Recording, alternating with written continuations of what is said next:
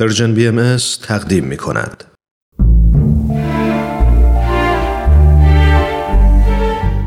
آفتاب بینش.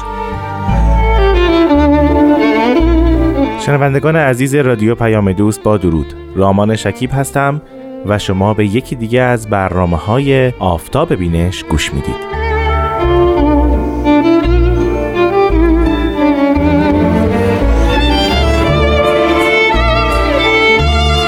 ما در این برنامه تلاش می‌کنیم آثار باهایی رو به شما عزیزان معرفی کنیم. این آثار هم شامل کتاب ها یا نوشته هایی هستند که مظاهر ظهور یا پیامبران دو دین باهایی و بابی اونها را نوشتند و یا جانشینان اونها این آثار رو بر حسب مقتضای زمان و مکان نوشتند و نازل کردند.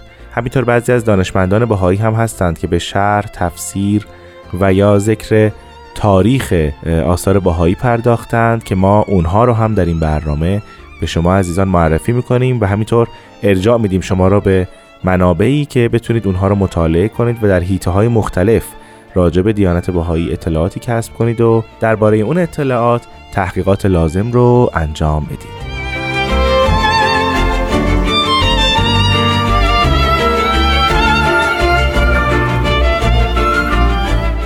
عزیزان همونطور که به خاطر دارید ما در برنامه های گذشته آفتاب بینش به معرفی نوشته های از آثار باهایی پرداختیم که به اونها نام لوح اطلاق می شد ما لوح رئیس رو پیش از اینها در برنامه آفتاب بینش معرفی کردیم. امروز به یکی دیگه از الواح بسیار مهم و مشهور بهایی می‌پردازیم و راجع به هواشی و محتوای اون لوح صحبت خواهیم کرد.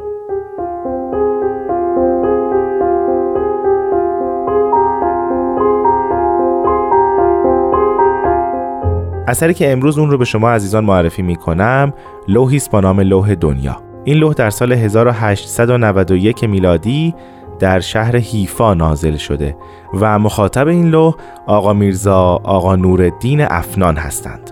طبق روال برنامه های آفتاب بینش پیش از اینکه راجع به محتوای لوح صحبت کنیم کمی مخاطب اون رو به شما عزیزان معرفی می‌کنیم. آقا میرزا آقا نورالدین افنان در واقع خواهرزاده همسر حضرت باب پیامبر دیانت بابی و مبشر به ظهور حضرت بهاءالله هستند. در واقع خدیجه بیگم که همسر حضرت باب بودند خاله آقا میرزا آقای افنان بودند. ایشون دو سال قبل از اظهار امر یا به حضرت باب متولد شده بود و در سن 13 سالگی به واسطه خدیجه بیگم همسر حضرت باب مؤمن میشن. بعدها بعد از ظهور حضرت بهاءالله ایشون سومین فرد مؤمن از خاندان حضرت باب بودند اولی که خدیجه بیگم همسر حضرت باب بود. دومی هم حاجی میرزا سید علی خال اعظم دایی حضرت باب بودند و سومی هم همین آقا میرزا آقا نورالدین افنان بودند.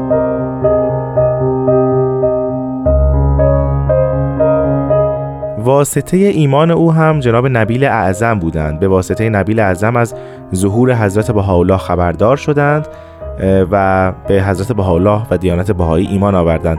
حضرت بهاءالله بسیار ایشون رو دوست داشتند و ایشون بسیار در بین احباب و در بین مؤمنین به حضرت بهاءالله محبوب بودند. بعدها ایشون تولیت بیت حضرت باب در شیراز رو به عهده گرفتند. همچنین ایشون یکی از کسانی بودند که حاجی میرزا سید محمد خال حضرت باب یا دایی حضرت باب دایی دیگر حضرت باب رو به حضور حضرت بهاءالله در بغداد رسوندند در واقع واسطه ای بودند که ایشون به حضور حضرت بهاءالله برسند و حضرت بهاءالله کتاب مستطاب ایقان رو خطاب به همین دایی حضرت باب نازل کردند که البته ما در سری برنامه های آفتاب بینش در این باره صحبت کردیم. شما را ارجاع میدم به برنامه ای که راجع به کتاب مستطاب ایقان صحبت می‌شد و این کتاب به شما عزیزان معرفی شد. آقا میرزا نوردین افنان وقتی از شهر شیراز خارج شدن مدتی رو به سمت شهر بمبئی حرکت کردند و بعدها به همراه پسر ارشدشون یعنی آقا سید آقا در سال 1888 در شهر عکا به حضور حضرت بهاءالله رسیدند. شما اگر دوست دارید بیشتر در مورد آقا میرزا آقا نوردین افنان اطلاعات کسب کنید به کتب تاریخی دیانت بهایی رجوع کنید و جزئیات بیشتری از زندگی او مطالعه بفرمایید.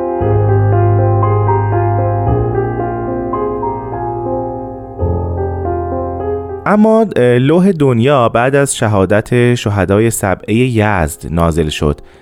هفت نفر از بهاییان در شهر یزد به دستور سلطان حسین میرزا جلال الدوله پسر سلطان مسعود میرزا زل سلطان به طرز دهشتناکی به شهادت رسیدند و این قضیه غم و اندوه فراوانی به حضرت بهاءالله وارد آورد. بگونه ای که حاجی میرزا حبیب الله اینگونه می نویسد که مدت نه روز نزول الواح مقطوع و باب لقا مسدود گشت. یعنی حضرت بهاءالله نه کسی رو می‌دیدند و نه لوح و اثری نازل می‌کردند. بعد از روز نهم حضرت بهاءالله همگی رو فرا می‌خونند و طبق نوشته ایشون میرزا حبیب الله همه مصاحبین از بهاءالله اندوه عمیق ایشون رو می‌دیدن و می‌گفتن که این غم و اندوه غیر قابل وصف بود.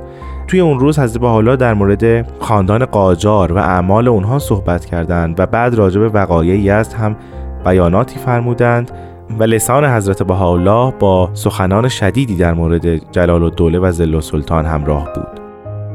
حضرت بهاءالله در اون مجلس اینگونه صحبت کردند که زل سلطان نامه‌ای با دستخط خود به من نوشت و آن را به حاجی سیاه داد یعنی حاجی محمد علی سیاه که به حضور بیاورد و در آن نامه از من خواسته بود که به همراه بابی ها در خلع شاه بابایش به او کمک نماییم. نوشته بود که اگر این کار را بکنید شما را آزاد خواهم کرد و شناسایی رسمی شما را تأمین خواهم نمود و به پشتیبانی شما خواهم شتافت و جبران مافات را خواهم کرد و هر چه که شاه بابا کرده بر خلاف آن رفتار خواهم نمود. سراپای نامه مملو از این عبارات بود. تنها جوابی که به او داده شد چنین بود. دعا در حق شاه هم برای تو و هم برای ما واجب است. دیگر هرگز مطالبی چنین بیهوده برای ما ننویس و هیچ وقت چنین خواهشی از این مظلوم مکن. ما برای اصلاح اخلاق عده افراد که مورد ظلم قرار گرفتهاند برپا خواسته ایم. اگر در پی مقام بودیم چه مقامی بالاتر از وزارت در ایران می توانست باشد؟ پس از دریافت این جواب از ما ناامید شد و حالا چنین رفتار می کند اگر نامه او را برای ناصرالدین شاه میفرستادیم او را زنده زنده پوست می‌کند. ولی خداوند ستار است و اعمال بندگان را در پرده ستاریت میپوشاند. بعد از اون حضرت به حالا انذاراتی در مورد قوم قاجار ایراد میفرمایند که به زودی خواهید دید که نام قاجار محو و زائل خواهد شد و کشور ایران از لوس وجود آنان پاک خواهد گشت. بعد از اون حضرت بهاءالله درباره جلال الدوله صحبت می‌کنند.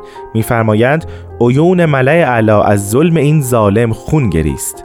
همین مفهوم و همین جمله در خود لوح دنیا هم قابل مشاهده هست. یعنی ما می‌فهمیم که اونجا هم حضرت بهاءالله راجع به جلال الدوله صحبت می‌کنند در لوح دنیا. میفرمایند از ظالم ارز یا ظاهر شد آنچه که عیون ملع اعلی خون گریست. توضیح این که ارز یا همان شهر یزد است. خب من در اینجا از دوست و همکار عزیزم سرکار خانم آزاده جاوی تقاضا می‌کنم که بخش هایی از لوح دنیا را برای شما زیارت کنند. بسمی ناطق فی ملکوت البیان.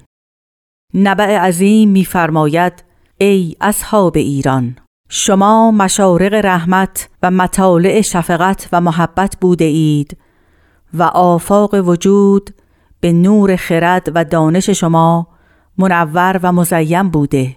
آیا چه شد که به دست خود بر هلاکت خود و دوستان خود قیام کردید؟ یا افنانی علیک بهایی و عنایتی خیمه امر الهی عظیم است. جمیع احزاب عالم را فرا گرفته و خواهد گرفت. روز روز شماست و هزار لوح گواه شما. بر نصرت امر قیام نمایید و به جنود بیان به تسخیر افعده و قلوب اهل عالم مشغول شوید. باید از شما ظاهر شود آنچه که سبب آسایش و راحت بیچارگان روزگار است. کمر همت را محکم نمایید. شاید بندگان از اسیری فارغ شوند و به آزادی رسند. امروز ناله عدل بلند و حنین انصاف مرتفع. دود تیره ستم عالم و امم را احاطه نموده. از حرکت قلم اعلا روح جدید معانی به امر آمر حقیقی در اجساد الفاظ دمیده شد و آثارش در جمیع اشیای عالم ظاهر و هویدا. این است بشارت اعظم که از قلم مظلوم جاری شده. انتها.